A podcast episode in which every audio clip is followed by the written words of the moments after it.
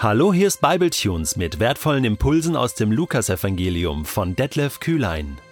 Der heutige Bibletune steht in Lukas 6, die Verse 1 bis 5 und wird gelesen aus der neuen Genfer Übersetzung. An einem Sabbat ging Jesus durch die Felder. Seine Jünger rissen Ähren ab, zerrieben sie mit den Händen und aßen die Körner. Da sagten einige der Pharisäer, Was tut ihr da? Das ist doch am Sabbat nicht erlaubt. Jesus entgegnete ihnen, Habt ihr nie gelesen, was David tat, als er und seine Begleiter Hunger hatten? Wie er ins Haus Gottes ging, die geweihten Brote nahm, davon aß und auch seinen Begleitern davon gab, obwohl doch niemand außer den Priestern davon essen darf? Und Jesus fügte hinzu, der Menschensohn ist Herr über den Sabbat. Bevor wir in das heutige Thema und den heutigen Text einsteigen und uns mit der Frage beschäftigen, hat Jesus Gebote des Alten Testaments bewusst gebrochen, müssen wir uns eine kleine Parallele anschauen zu unserem heutigen Text. Denn in Matthäus 12 erzählt uns Matthäus das gleiche Ding, die gleiche Geschichte, ergänzt es aber mit einem Beispiel. Matthäus 12, ich lese aus Vers 5. Und habt ihr nicht im Gesetz gelesen, dass die Priester auch am Sabbat im Tempel Dienst tun?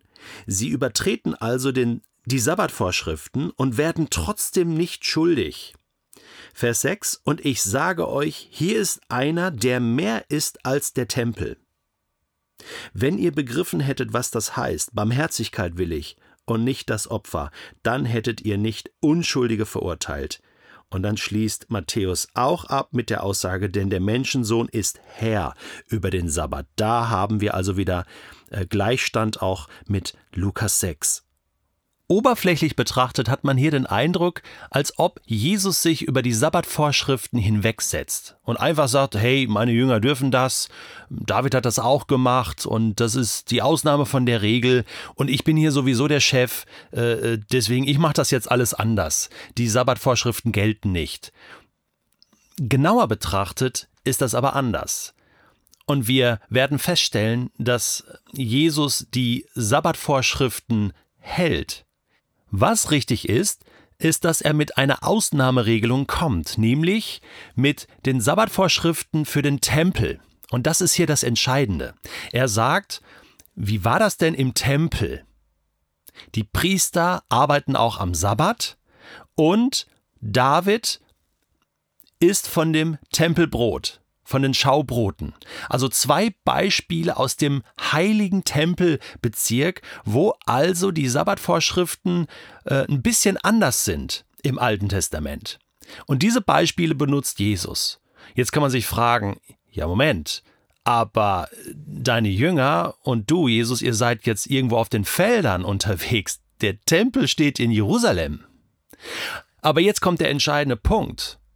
Jesus sagt, hier ist einer, der mehr ist als der Tempel. Also die Gegenwart von Jesus wird hier, oder Jesus selbst wird hier verglichen mit dem Tempel und Jesus sagt, ich bin mehr als der Tempel, um es mal auf Deutsch auszudrücken.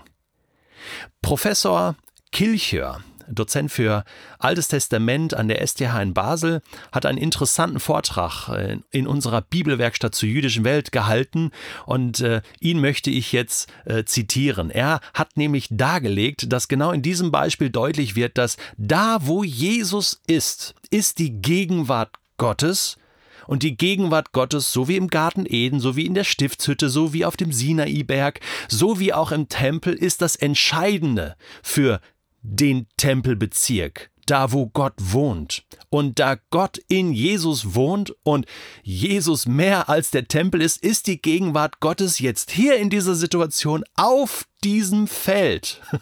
Es ist sozusagen Tempelbezirk. Das habe ich noch nie gehört, noch nie so verstanden. Aber jetzt wird logisch, was hier gemeint ist. Jesus sagt, hey, wo ich bin, ist, ist Tempel. Im Neuen Testament lesen wir ja dann später, dass der Heilige Geist in Menschen wohnt, die Jesus nachfolgen, die zu Jesus gehören und dass sie ein Tempel des Heiligen Geistes sind. Da haben wir einen ähnlichen Zusammenhang. Gott wohnt nicht mehr in Häusern, sondern in Menschen. Hier ist das Reich Gottes.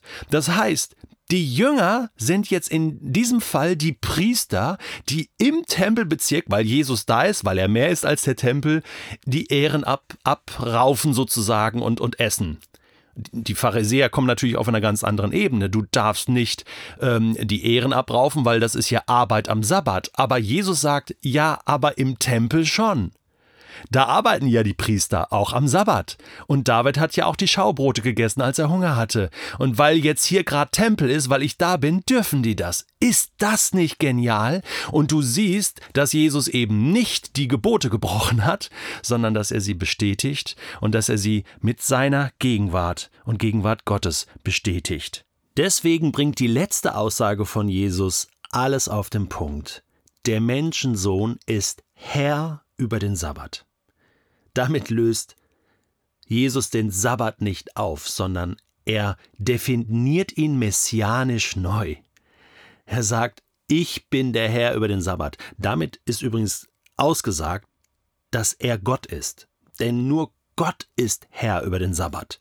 Er hat ja den Sabbat gegeben als Ruhetag für sich selbst und für eine ganze Menschheit.